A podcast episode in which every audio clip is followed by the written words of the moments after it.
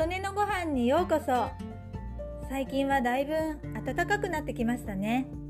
でもちょっと肌寒いと感じることもしばしば。そういう時は体も知らず知らずのうちに冷えてしまっていることもあると思います。健康のためには体を冷やすのは良くないとよく言われていますよね。免疫力が低下するとのことです。今はコロナのこともありますので皆さんも体の冷えには十分ご注意ください。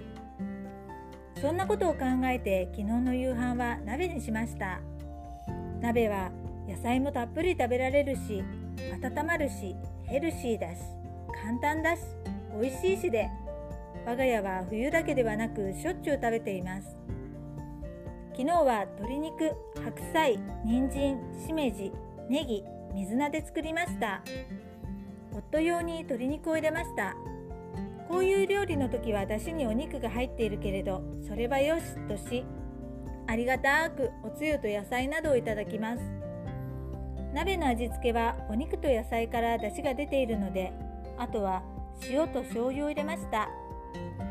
夫はそれにポン酢をかけて食べますが私はそのまま。日によって味にもっとコクを出したい気分の時は焼酎を少し入れたりごくたまにみりんを少し入れたりお正月などにもっと味をグレードアップさせるぞみたいな気分の時は日本酒を入れたりしています。あとかき鍋の時は味噌を入れたりもしますね。鍋といえば昔はなかった鍋の素？みたいなスープが冬になるとずらりとスーパーなどに並びますよね。年々数が増えているように思います。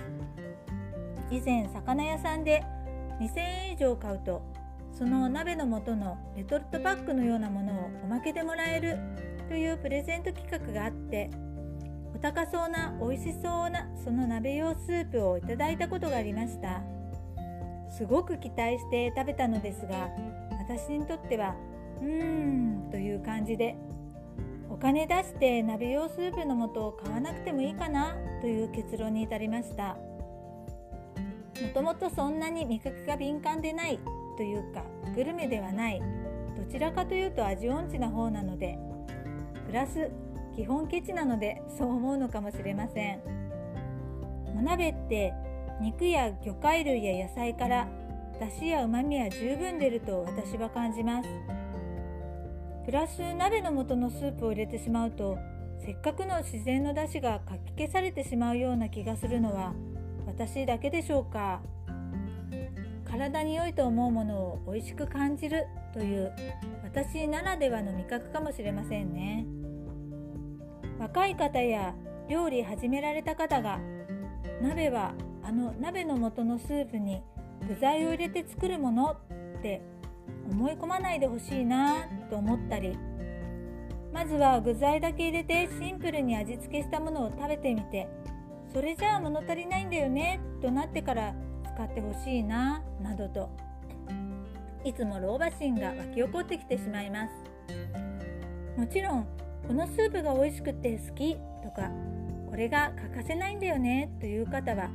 それを楽しんで食べるのがいいと思います。